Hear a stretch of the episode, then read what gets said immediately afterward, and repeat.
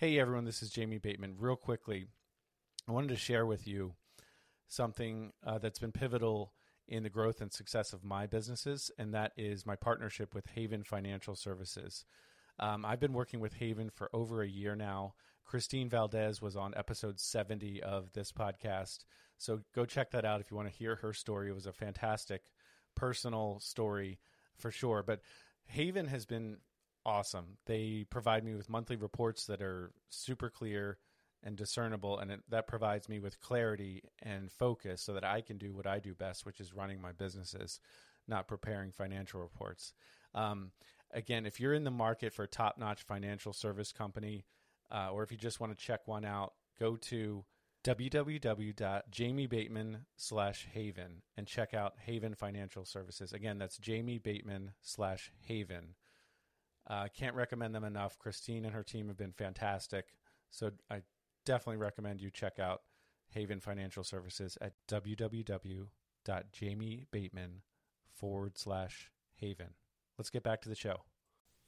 This episode is fantastic. We chat with Tanya Alvarez, who at age 25 started a New York ad agency using credit cards and went from zero to $1 million in revenue in the first year. She's overcome a whole lot in her life. She's 45 now, and we chat a good bit about health struggles that she's been through, although perspective is critical with regard to that, and how, frankly, her sister has much more severe health struggles, and so how Tanya sees this, her own challenges, as truly a blessing in comparison. We talk about how to scale your business with purpose, talk a lot about accountability and group accountability. She runs a company now called Owners Up, and they provide accountability groups for entrepreneurs. And so that's really one of the main themes through this episode is intentionality, but specifically with regard to creating accountability in your life and holding yourself accountable through community and small groups, and again, particularly targeted for entrepreneurs. We talk a good bit about cost and prioritization, how everything has a cost. There's almost always an opportunity cost or some other cost when you're making a choice in life, and how if you get your principles and your values down, that really helps with kind of the day-to-day micro decisions along the way. We talk about how Tanya became a mother in March of 2020, which, if you recall, there was a pandemic all of a sudden, and she was in New York City, and now she has two children, and how she we chat a little bit about how she created an advisory board for her to meet her husband as well. So very intentional along the way. She is an endurance athlete. But has been able to figure out how to balance being a mother and a successful entrepreneur, which is obviously not easy. She's a world traveler, came from almost nothing, is super successful and quite an inspiration. And I know she will be to you as well. Welcome to the From Adversity to Abundance podcast. Are you an entrepreneur or aspiring entrepreneur? Then this show is for you. Each week, we bring you impactful stories of real people who have overcome painful human adversity to create a life of abundance. A life of abundance. You are not alone in your struggle. Join us, and you will experience the power of true stories and gain practical knowledge from founders who have turned poverty into prosperity and weakness into wealth. This podcast will encourage you through your health, relationship, and financial challenges so you can become the hero in your quest for freedom. Take ownership of the life you are destined to live. Turn your adversity into abundance. Welcome, everybody, to another episode of the From Adversity to Abundance podcast. I am your host, Jamie Bateman, and I'm thrilled today to have with us Tanya Alvarez of Owners Up. She is the founder, and she has a lot of other a lot of other things going on we're going to get into. I'm excited to hear your story, Tanya. How are you doing today? Doing great. Thank you for having me. Absolutely. This is going to be a fun one for sure. I haven't recorded in a little bit, so you're going to have to keep me on my toes. This will be fun. Okay. So for the listener who's unfamiliar with you, who are you and what are you up to today? Yeah. So right now, I started my first business at 25, grew it over 1 million within the first year, sold it, invested in others, and I am actually doing Owners Up. It's something I wish I had on my journey of entrepreneurship. And what ends up happening is here I was training for the Boston Marathon. And even though I was a collegiate distance athlete, I still joined a team of people, even though I knew exactly what to do and what to train for, because just like business, running a marathon, you sign up, you're excited, and it's a long journey. And Absolutely. You want peers to encourage you, coaches, a coach to see your blind spots and kind of course correct you. And I realized that when I was growing my business really quickly, I didn't have anybody. And I wanted that constant feedback, that constant accountability, that system to move me forward and not be, let's be honest, a workaholic. There's so many workaholics. So that's Absolutely. What Owners Up is about. I think of it as a CrossFit for small businesses. Okay, awesome. So just before we jump into your backstory, so for you personally, what does a day in your life look like? You know, what's a typical day look like for you? Wow, it's still different. Now I have two kids. I have a 1.5-year-old and a 3.5-year-old. So you know how everybody always talks about do this in this morning, do this. I'm like, no, my mornings are sometimes I wake up before them, but like be very quiet. I feel like they have bat ears and you can hear me and smell me. And so they wake up. So what I usually do is I wake up, and until they're out the door to go to daycare, my day doesn't fully start in the sense of my personal work. Sure. It's all about them. And then after that, I make sure I have a ritual of really closing up my day and being present with my kid. Love that. And that's a hard one, I would say, for most entrepreneurs, because even though like you can be Absolutely. With your kids, but you're still mentally thinking about your business. And you Yes. think, oh, well, I'm here. My kids won't notice. Yeah. There's a certain energy. They can notice. That's true. Kids are very insightful for sure. And I know you have some great processes for goal setting and frameworks and things like that we can get into in a bit.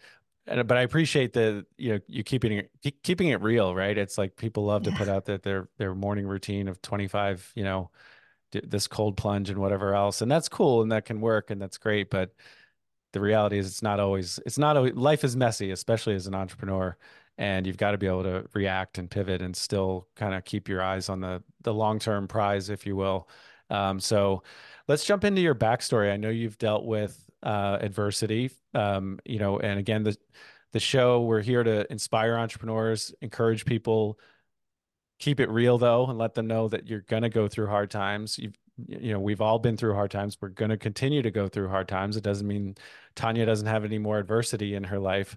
But I know you've been through some financial struggles in starting your business. And I know you've been through some health challenges as well. Where would you like to start with your backstory, Tanya? That's a great question. And before I start on that one, I feel like if you're not being challenged, you're not growing. I love that. Yeah. Right. Couldn't agree more. So pressure, diamonds, right? So Absolutely. Anybody who says, oh yeah, I have it all taken care of, that means you're just not growing. Maybe that's a season that you just don't want to grow. It's totally okay. Everything's in seasons. That's a great point. Yeah. So, I was raised by a single mom who immigrated to the US from Colombia. She had, me included, 4 kids. And my oldest sister has a rare disease called osteogenesis imperfecta, which is brittle bones. And that means that she can have her bones are like pencils and she can break them very easily. So I found out that I had this after I ran half Ironman and I fractured my hip. So my severity isn't as bad, but right now I'm at the age of 45 and I probably have don't know, I haven't got my bones scanned, but they're not as strong as most other people. So I could fracture, but because I work out and live a healthy lifestyle, I'm very fortunate. Mm-hmm. So in the osteogenesis imperfecta, kind of like the worst is kid gets, the baby starts breaking bones in the womb, in the stomach, and then they're born and some die 2 days after. Wow. And then the next level could be like a level of my sister's, where she's, you know, she's a wheelchair user, and she breaks a lot of bones. She's broken over 200 bones. And I would say one of mine would be mine is just like, I've broken 2 bones after a half Ironman. And the other one is I moved to Minnesota and I slipped on black ice and then fractured both my wrists when I had an 8-month-old. That was a whole thing of surrender. Well, I love how you're, absolutely. I can imagine that. It's interesting you say that about you kind of alluded to the fact that it's really all about your perspective, because, you know, you could very easily be bitter and say that why me, and why did I get this health condition? And most people don't have this brittle bone condition, right? And so, you know, it's not fair, right? But compared to most people who have the condition, you have it pretty good, it sounds like. And I don't want to put words in your mouth. I have it really good. And even when I fractured, I will say, when I found out running was my identity, and when I found out that if I continued running, I would have a hip replacement, I was a little down the next day. And then my sister, who has OI, she says, after your bones are healed, you're going to be able to walk and do things. Yeah. And that goes like, boom, got me out of it in days. Yeah. And and I'll just chime in just briefly. And I won't go too far into this, but we actually just found out about, so my son is a teenager, and it's taken us 14 years to find out that he does have a genetic condition that's really rare. And again, I'll save this for another episode, but I shared with him the other day that when we just found this out, we shared this information with him as well. And so he's had some real challenges associated with this for his whole life. You know, but again, it's like, compared to most kids or people who have this genetic condition, that they call it a kind of a misspelling, he's really, really doing well. I mean, a lot of these kids have serious heart conditions and bone conditions and muscular conditions that, or they're not actually able to learn to speak ever. And he's certainly had struggles, and we've had a hard year, to be honest with you, but I'd simply say that, it's all about your perspective. And I think, you know, we're seeing this as we're really blessed, and he's really blessed that it could have been a lot worse. And actually, I told him that it's so rare that the hospital wants to study him, and so they, you know, that he's pretty excited now to learn more about his own, you know, genetics and things like that. But you know, it's also a great story. That's what my sister always told me. She goes, "You are going to be so resilient, and your story is going to inspire others, and you get to create that." A lot of people haven't gone through that. It's so true. Okay, so. Now, okay, at what age did this really hit you, or this is a lifelong thing you're dealing with? Was there kind of an inflection point in that part of your story at all? Well, it was one of those things where my sister, I've always lived like tomorrow isn't promised because of her. And then I had to make a really hard decision when having my own kids. I had kids through IVF, so I could eliminate that gene moving forward. And the hardest part about that is my sister was such a big impact in my life. And here I am removing the gene, right? Yeah. So for generations moving forward won't have it. That was a really hard one I had to sit with. And it made me who I am too. So that's the whole story of the health thing. And then I learned running wasn't my identity. I can always create something new and explore new things. So I went into cycling. I do a bunch of things, and I'm like, oh, I'm just creating myself every time. It wasn't a set identity. Sometimes at least for me, I associate, and that was like my identity. That's what people know me for. Oh my God, if I can't run, what's going to happen? Even in entrepreneurship, right?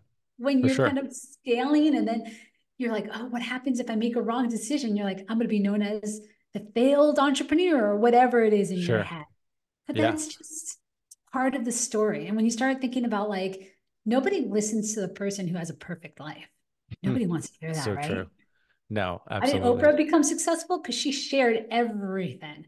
And then you hear that. And so that's what makes, gives your life more texture, more meaning. I love that. Yeah. And we have had, we've talked on other episodes about, like, we had a professional baseball player who had a very short-lived career because he got injured, and his whole identity was that, and it's over. Who are you now? And he's very successful now. He's a very successful business owner and is crushing it. And you know, we keep in touch, and he's an inspiration, but it's more impressive actually, if you can pivot and you know, continue down a different path and still have ups and downs, but find success and work your way through adversity and get to abundance. So let's talk about, so you've definitely dealt with health issues for sure. And we're not trying to check all the boxes. We know that everyone has dealt with health, relationship, financial challenges, you know, spiritual challenges. There are plenty of challenges out there. You've definitely checked the box with regard to the health side of things. I think starting out, you started your first business at 25. Is that right? Let's talk about that a little bit. Yeah. So, you know, here, my immigrant mom who's raising 4 kids on her own, single. And I got into, you know, from my background, low income, all of it, the chances of me getting into a really good school, like a Ivy League type, is very rare. Right. And I got into Wellesley, and I was Wellesley College, and I was really fortunate, and it was an exciting time. And I remember walking in here. My roommate is 3rd generation Wellesley. I don't know if people know what that means, but it's pretty impressive. That means their life is pretty stacked. And I came in with my suitcase and masking tape around it, because that's all my family could put together. And then they were looking around, you know, they had their generations, they were so excited to meet this person. And they look around, they're like, where are your parents? And I was like, I got dropped off and took a bus. And they're like, oh, you know, and that was my first experience of that. And of course, I'm excited not to have my children have that, but that is a story I'll remember, you know? So now going through that, the reason why I bring up my mother is here I am working for startups. And then I was like, I want to do my own thing. And she's like, do it. And I was like, well, what happens if I fail? And she goes, you'll be exactly where you are, working for somebody. And I was like, okay. And then I go, well, what happens if nobody wants to hire me? And she's like, you wouldn't want to work for a company like that. And then I went all in. Nobody, there was no rich uncle, anybody helping me. It was basically, I had credit cards and a lot of determination, and I went for it. And that's so awesome. I went all in, worked crazy hours. Some people are like, how'd you do $1 million? I did. I worked crazy hours to make it happen, you know, because there was no, I couldn't fail. Sure. And then during that whole journey, even when I was able to get to entrepreneur organization, you have to be over 1 million to be in there. I would go in there. And at this time, this is back in like the early 2000s, it was like full of brick and mortar companies. And here I was, this young Latina talking about, like, you know, marketing, performance-based marketing. They're like, what? They had no clue. And that's when I realized, wow, I don't have any support. I'm going to have to figure this out all on my own. Wow. Yeah. The one thing I want to point out, I do point this out a good bit on the show, but you were bringing to your mother, the what ifs, what if this happens? What if this happens?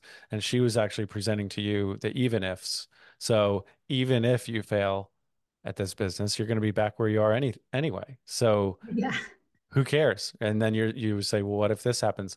Well, even if that happens, you know, and I think just, and I you know, I don't know her story or anything, but just that wisdom and that perspective, that kind of big picture and long-term perspective, I think can really help people in decision-making.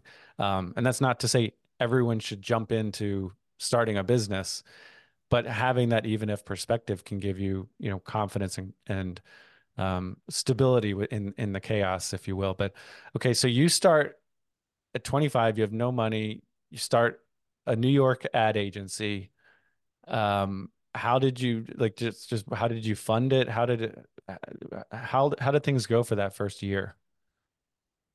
Got some clients immediately and then just proved it. And back then, this was in the wild, wild west of internet when there was an affiliate marketing and it just, I could go throw some numbers and out back there, but, so we approached it differently. We would go to a website and we would figure out, when someone purchased, kind of what's called a funnel, we would go through like the pages and then we say, hey, if we generate this leads or this generate this, sales, we want a percentage, and we would handle everything. So it wasn't us presenting to the client, like hire us for this, you know, set amount $10,000 package. We were performing space, and that was great. We performed. And the biggest lesson I learned, because I was naive, right? I wanted to travel before Instagram was around. Remind you guys, I'm 45. So before all of this and was trendy, I was like, I want to go to Peru. I want to go to Machu Picchu. I want to travel all these places. How the heck am I going to pull that off? Well, the only way to pull it off, and I tell people to do this now, is take a 2-week off to a country where you have no access to internet. You'll realize if your business can survive without you. And that's so great. That also helped me understand, like, I remember heading to hike Machu Picchu, and at that time, there's no internet connection. So before that, I need to make sure that my team could handle any emergency, anything, what to do, all of it. I create systems I didn't even know I should do. And they were able to handle it, and I was able to create leaders from there and then take on more and more vacations. I love that. And they say, I guess necessity is the mother of all invention or something like that. Right. So you kind of had no choice if you wanted to take this 2-week trip to create these systems and rely on others. It's much easier said than done. It's easy for us to sit here and talk about this on a podcast. Oh, I just, left for 2 weeks, and it doesn't sound that crazy. I'm going on a trip for a week after Christmas, and I'm pretty sure I'll be working to be honest with you, so much easier said than done to peel yourself away. That's when you really learn if you have a true business or not, or just a job where you work for yourself. Or I wonder if you could just, work for an hour, or the belief I put in myself. I said, no matter what my team does, there's nothing that I can't do that can clean up their mess. And again, that's that even if. I love that. I told my team that before too, like, hey, you can break stuff, but we can fix whatever you break. I mean, it's, not saying just be, throw caution to the wind entirely, but it's okay. We can fix it, whatever it is. Okay. So you got from 0 to 1 million in revenue in the first year. I mean, that's incredible. One of the other things I took away that when you were talking was that,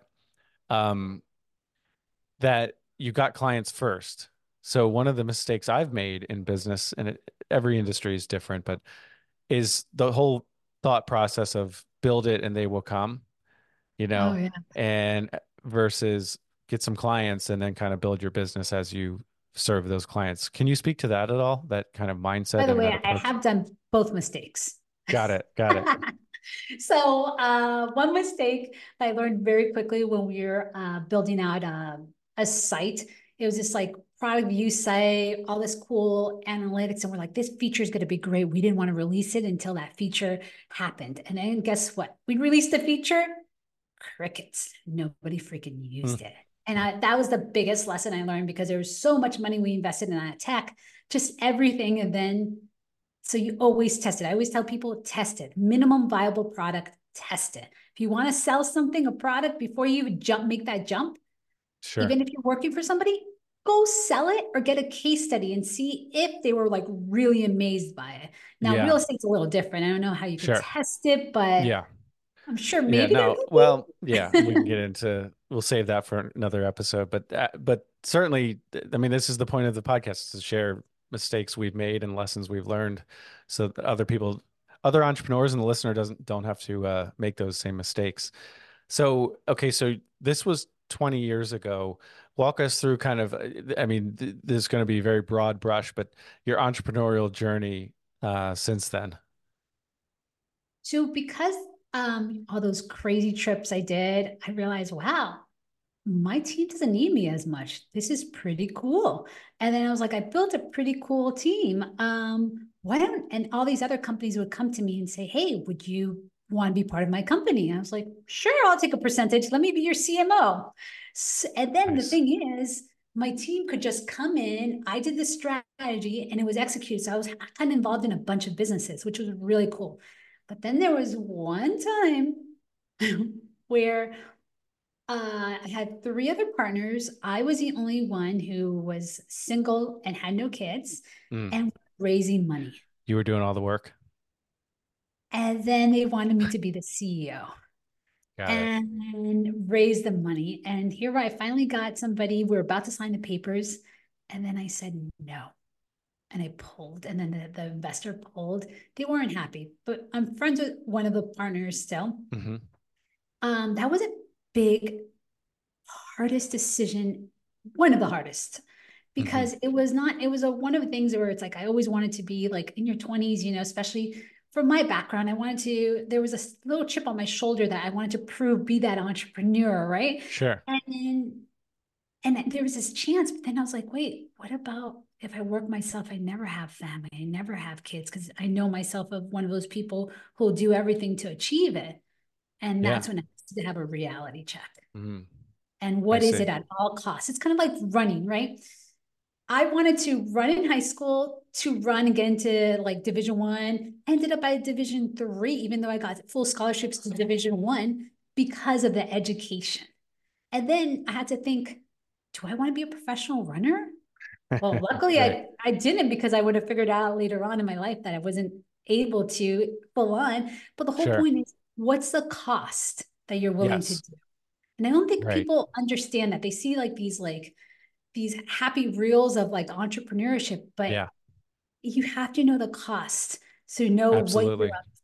I love that. That's very real. We try to keep it real on this, on the show. And again, it's, yes, I couldn't agree more. It's everything has a cost. Everything has pros and cons, right? Everything, if you're spending your time and your focus somewhere, there's an opportunity cost. And so it's not to say you shouldn't do whatever it is, but just know there's a cost to it. That's a great point. So you, and I think, so by the way, if you, most important, most people skip this, is really identifying your values. And analyzing what it is. And this is like a random story, but I didn't get married until later on in life. And I would be one of those people who would be in relationships and somehow was like, oh, I didn't want to commit. Then finally I was like, oh, I need to be in a relationship. And when I analyzed my values and then rank them, I was no longer in that gray area of meeting people. You ever met somebody and you're like, everything's great, but you keep going because you see everything else is great. So for example, I was dating this guy who was in Series B, entrepreneur, family oriented, but guess what? When we would get together, it was almost like if I fit in his schedule. And that's not what I wanted, even though my values, like, so I had to rank my values to see what it was important. So if I wanted to be one of those people who was kind of like, we were a power couple or whatever you call it. And like we met each other and it was like, that wasn't my value, but I needed to know that before I continued to invest in. You didn't want to be just waving in the hallway and and some people like, you know, commit to that. Right. Yeah. Absolutely.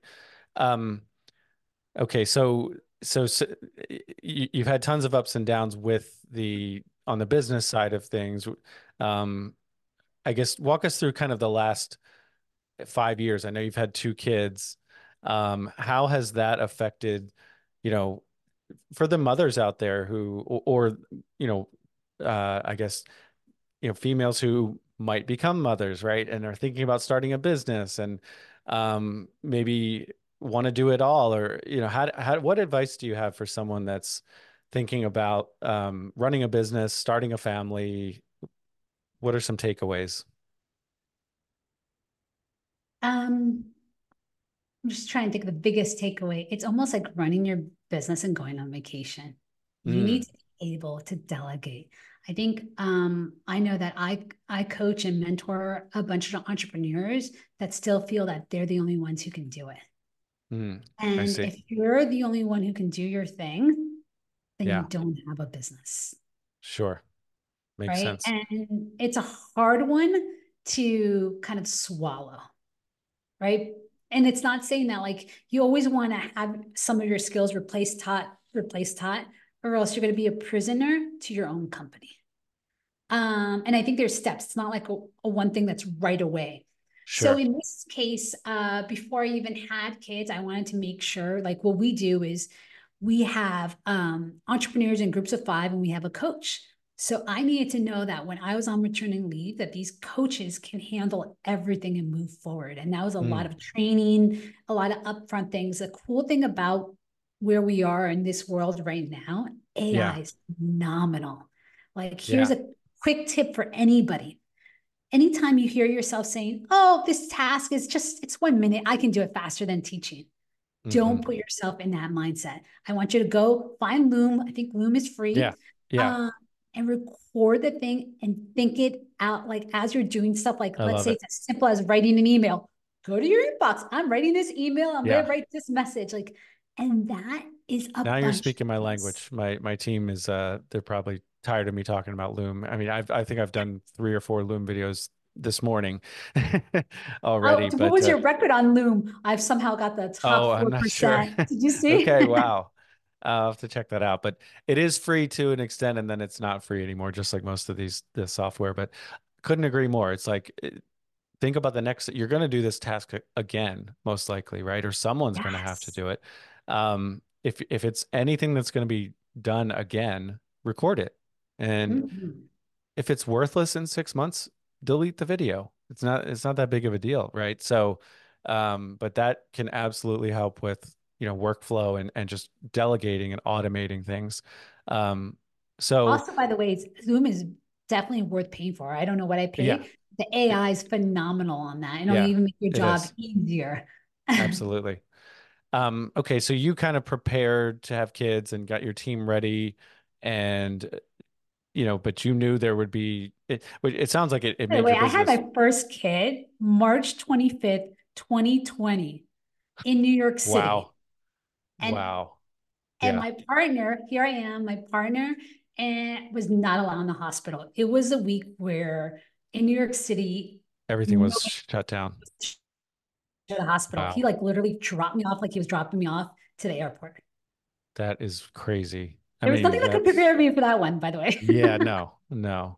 That's well, and that's life and entrepreneurship certainly throw curveballs at us, right? I mean, I imagine that was a challenging, you know, say first 6 months or so, first year, I would presume. What was that like, that first year with your first child?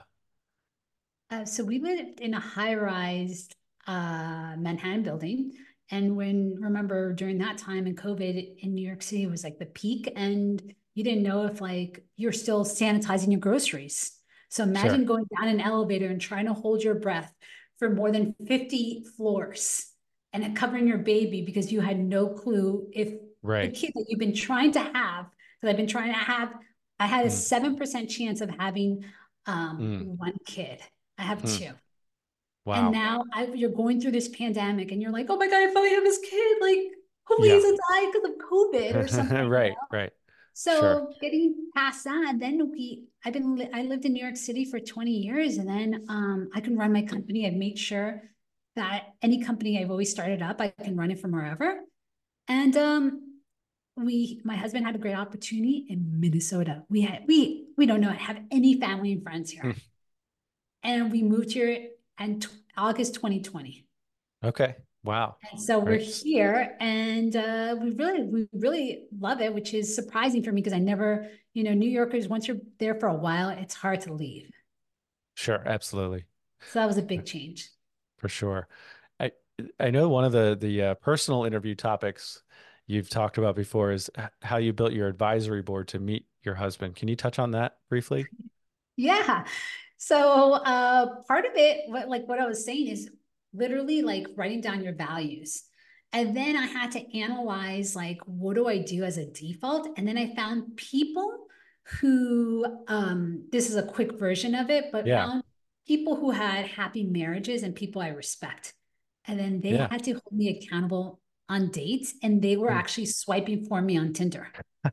Okay. Oh, wow. So I would have not swiped on my husband because of one picture. I was in this, you know, like super in little, like, oh boy, what is that picture? Did he like, he could have done a better picture, where the other person's like, oh, look at everything they wrote. This is great. So anytime they had to swipe, I had to go on a date with the person. And then I had to go on a date more than one time. And instead of finding everything wrong with the person, I had to find great things about them. So it's this whole accountability because I think we do a lot of mindset stuff, and mindset isolated doesn't work. Everyone always tells you, if you go to any personal development stuff, they always say, find others, bring this to others. It doesn't work without it. It's like, if you, I don't know, health wise in our house, like I'm lucky, my husband is on the same page.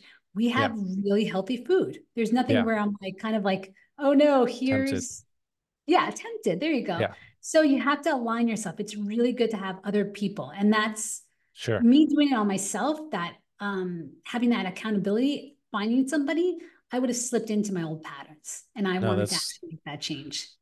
Makes sense. And it just sounds like you're very intentional about things. And one of the ways you hold yourself accountable is to have other people hold you accountable, and have that community, which I know is works into your business world as well. That's critical. I mean, you talked right early on about getting that group, to being a part of the group for running and holding you accountable for running. You know, and people talk about, well, why do you know, why does that person need a coach? They're amazingly fit. And it's like, well, that's why they're fit, because they have a coach and they have a community. And that's, you know, Tiger Woods needs a coach, right? I mean, everybody who excels at anything. Everybody has like a squad, and people don't realize that. This self-myth is self-made is total myth. I love that. And look, you came from not much, right? It's, I mean, financially, and you've overcome quite a bit, but I couldn't agree more. I hate the whole self-made thing myself. It's just, it doesn't exist. You know, certainly you have made decisions and are a big, and your own personal mindset and behaviors are big factors in your success, no doubt. Right. But you couldn't have done it alone. So I love all that. So, let's, by the way, based on that, what most people don't think is, like, they assume that successful people always have this amazing mindset, determination. You do. There are times where you're going to get slapped.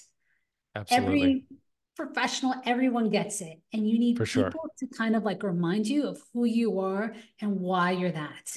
Because when you're down, like, I'm sure you've been through it, where you're like, is my business going to go down, or what's going on? Or like, and you need that support to get you moving forward and get you back on track.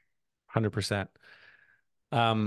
Let's fire off. I'll fire off some rapid fire questions, and then we'll talk more about your business today and how you're helping people.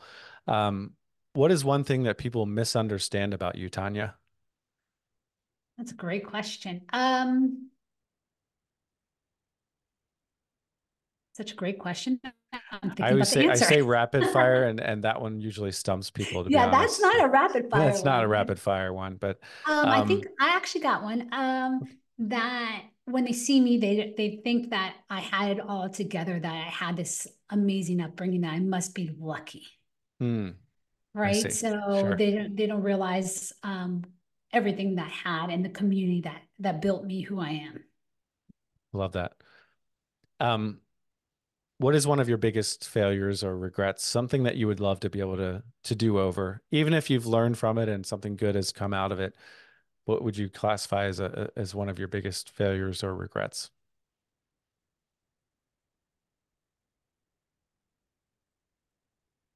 These are not fast. I'm just trying to think of the biggest. Do you make any mistakes in your first year in business that you could, you would do over, do differently? It's funny because I've already had the story in my head. Like I do a real good practice of journaling and saying, okay, this failed, like, how do I frame it? What do I learn from it? Sure, so now the stories are already in there that I don't even have the regret. It's so weird. Sure. Well, that's good. That's good. So maybe the regret could be like, giving people more opportunities in relationships. Right. And, okay. Because as I told you, I would swipe or like, just wasn't committed as much. Sure. Okay. That was a weak one. Big question. No, weak answer. I mean, that's a pretty important one, I think, you know, but, yeah, if overall, if you could go back and give your 18-year-old self some advice, what would that be? That to be vulnerable and to share themselves. 'Cause I always had to come across like had everything together, even that story of the whole suitcase and the masking tape. Yeah. Like that took me a while to actually be like, yeah, that's, I did that, you know, but instead I was always trying to fit in. So growing up, you know, in a household where we didn't look like everybody else, it was, we were so busy fitting in. And now I realize that the key is just to be different. And that took me a while. So it's almost telling that 18-year-old, embrace why you're different. And that's going to be your strength. Love it. If you could have coffee, I don't know if you drink coffee, but if you could have coffee or a drink or tea or anything with any historical figure, who would you choose? They could still be alive today. One I'm currently, I would love to have is Sarah Blakely, the founder of Spanx. I really just, she's one of the few that actually raise their family and, you know, and build a business. Awesome. We have not had that answer on the show. If you were given $10 million tomorrow, Tanya, just no strings attached, whatever you want to do with it, what would you do with it?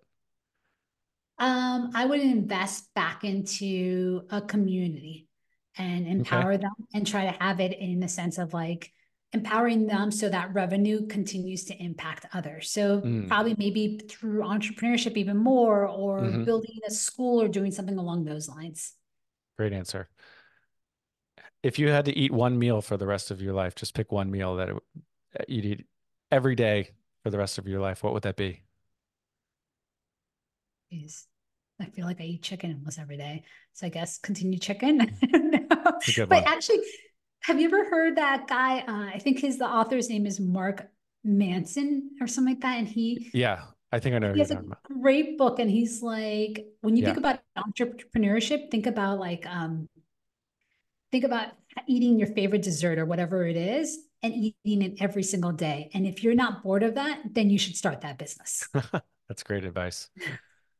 I think it's, is he the one that wrote The Subtle Art of Not Giving an F, or is it? Okay. Yeah, that's him. We'll just keep it clean and say F, but you know, what's a struggle that you're facing in your business right now? Right now, it is more in the sense of doing my own copywriting. I want to start writing. I'm going to be writing a book soon. And I also have dyslexia. So that's one of the big challenges. Like I just knew I had to work harder on that. So getting myself comfortable with writing and sharing my stories. Okay. Well, we had fairly recently Juliet Hahn on the show. She's her own podcast talks about dyslexia and how she overcame it. And she's really good at storytelling and helping others tell their story. So I'm definitely going to check her out. That's great. Might have to connect you guys, you two. What's one piece of advice that you'd give someone starting out in their career, an entrepreneur who's starting, say, maybe an ad agency? What's one piece of advice that you'd give them right now? To anybody who wants to be an entrepreneur and even an agency is first go to your network, do a simple email and say, hey, I'm doing this. Do you know anybody who would benefit from this? Love to chat with them. Nobody leverages their network. And then they forget that their network might know other people. And then get your first 5 people. All it is 5. Even if you have to do free, get a case study, and then go all in. Mm-hmm. That's fantastic advice. And one of the themes in this episode has been just people, right? And community and network and helping each other, which I love. Yeah, absolutely. Instead of the whole build it and they will come thing, it's like, no, play to your strengths. Who do you know that has done this before or can help help you do this, and then go get 5 clients. I love that. That's great. If you could try any occupation other than what you've done before, something totally random, what would it be?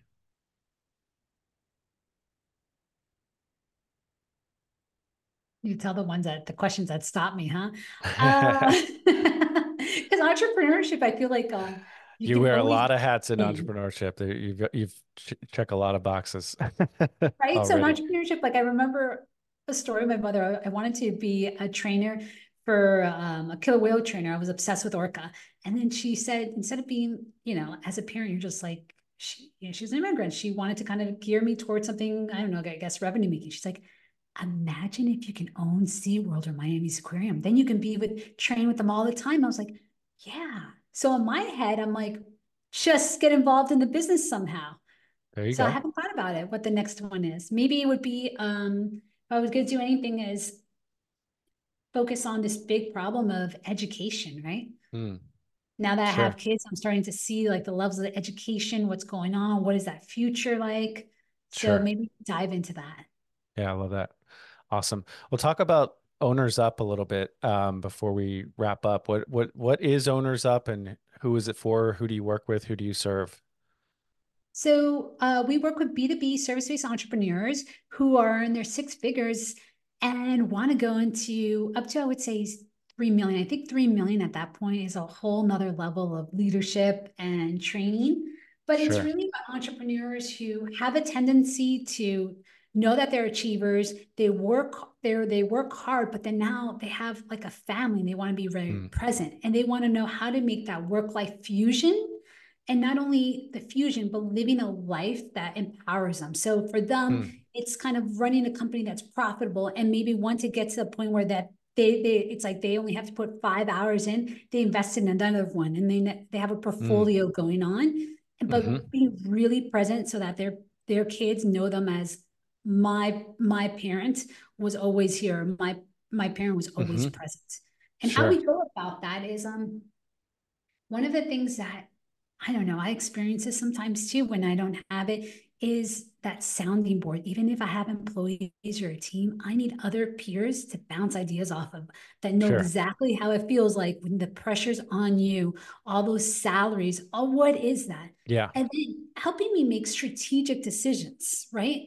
And then holding me accountable, because one thing is, as an entrepreneur, you come from like some sort of school, some sort of structure, and then you start your own business. And then you have to build your own structure. And then guess what? You can justify things and kind of play in your default. So I call it kind of moving, oh, that's not important. I'm going to move this deadline here because you're the boss. You're the boss. Sure. Yeah, and you can move it there, but like we talked about earlier, there's a cost, right? There's a consequence. So maybe you shouldn't be moving that deadline, but you're absolutely right.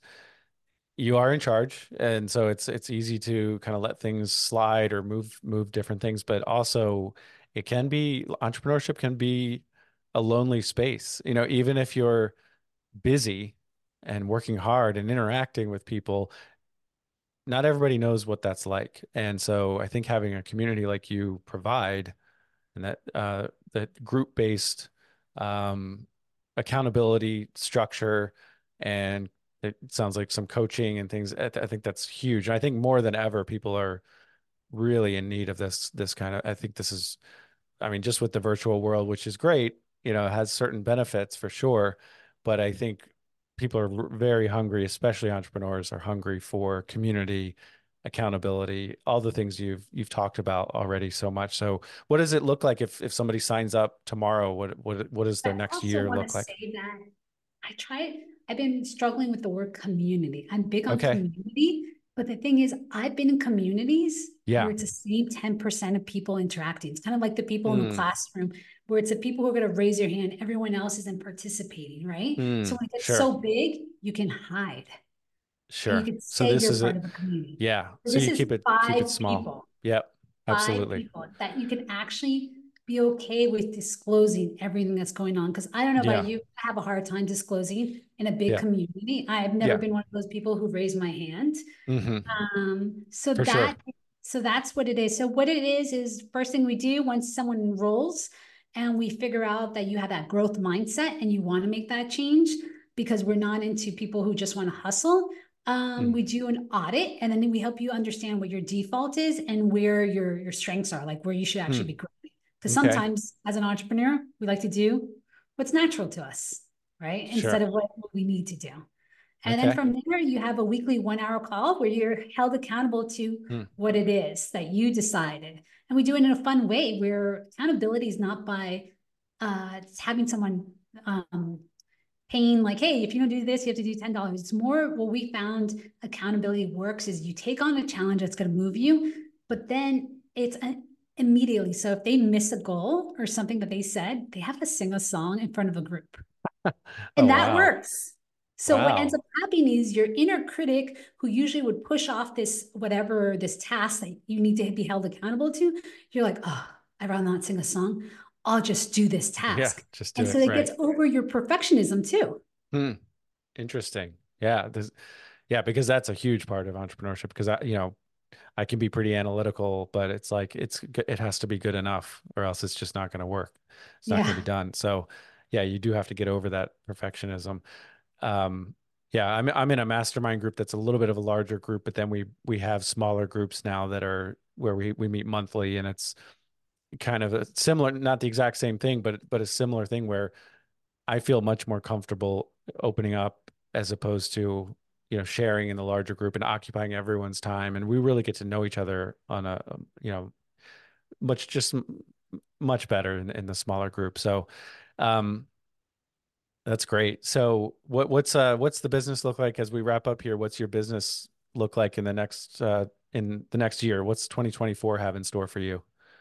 So 2024, I will have some part of my book done. And the journey of the book is to help people understand that sometimes you have to build your squad that you need to achieve any monumental goal. And I think that I didn't realize this till later on that I was really lucky to have my family who was super supportive, but there's other people who have a family that might not be encouraging them, and not because they don't believe in them. It's just that they're scared. Like, oh, we don't want, like, if you do this and you fail, we don't want you to be sad, or, we want you to be financially successful. So sometimes you don't have the right support around you. And so how do you create that? And how do you find the people who are going to move you forward? And I believe that anybody, no matter where you're at, if you have the right squad, you can achieve any monumental goal. Love it. There's that intentionality again.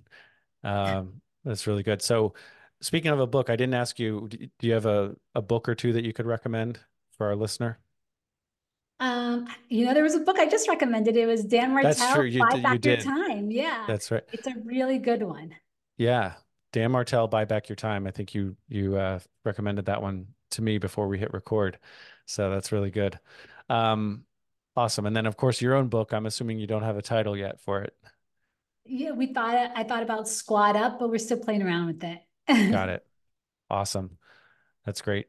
Well, Tanya, I know you got to run. I know you got to get to your workout, and we appreciate you squeezing us in here. Where can our listeners find you online? Yeah, they can find me on my Instagram, Tanya C. Alvarez. So the letter C, Alvarez, and then DM me and I'll send you any frameworks you guys want, accountability or how to get there. Fantastic. Last question.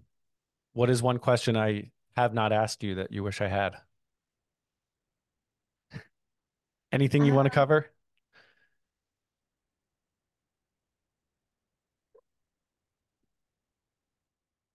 I think that I don't know, but a good one. I think that everyone always assumes it's about doing and achieving, but in order to be your best self in anything, you got to work on yourself. So personal development is a huge one. Go and start investing in yourself. And even though you feel like you can get it from a book, I think someone told me this, and it's a little crude, I guess, but they said, imagine reading a book about sex, right? And then doing it, right? There's sometimes you only have to do it. And I was like, that is hilarious about personal development. So there's only so much that you actually have to do. Cause a lot of people are like, I can read it. And it's like, there's a part of reading and then the action. So take the action, guys, and get yourself into whatever programs, personal development, whatever it is, or read a book and create a group around it so you guys can like practice and analyze and do it. Fantastic. Tanya Alvarez, this has been a great chat.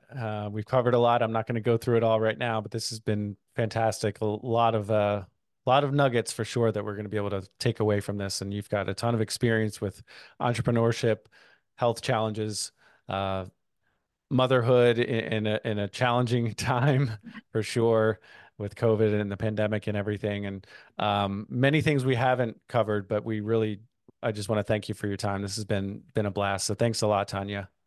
Thank you for having me. It was awesome. And to the listener out there, you're welcome, Tanya. And to the listener out there, thank you for spending your most valuable resource with us. And that is your time. Thanks, everyone. Take care. Thank you for spending your most valuable resource with us, your time. If you like the show, please share it with your friends and fellow podcast listeners. One entrepreneur at a time, we can change the world. See you next time.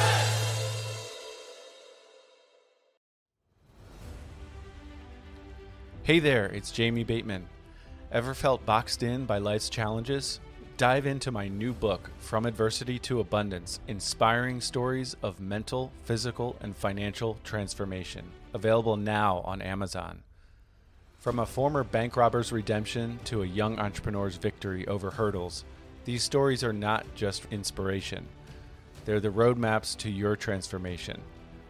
Whether for you or as a powerful gift to friends and family, especially those who might not tune into podcasts, this book is a beacon to a life of abundance. Ignite that inner fire and set your course to the life you've imagined. Purchase yours today on Amazon and light the path for someone you love.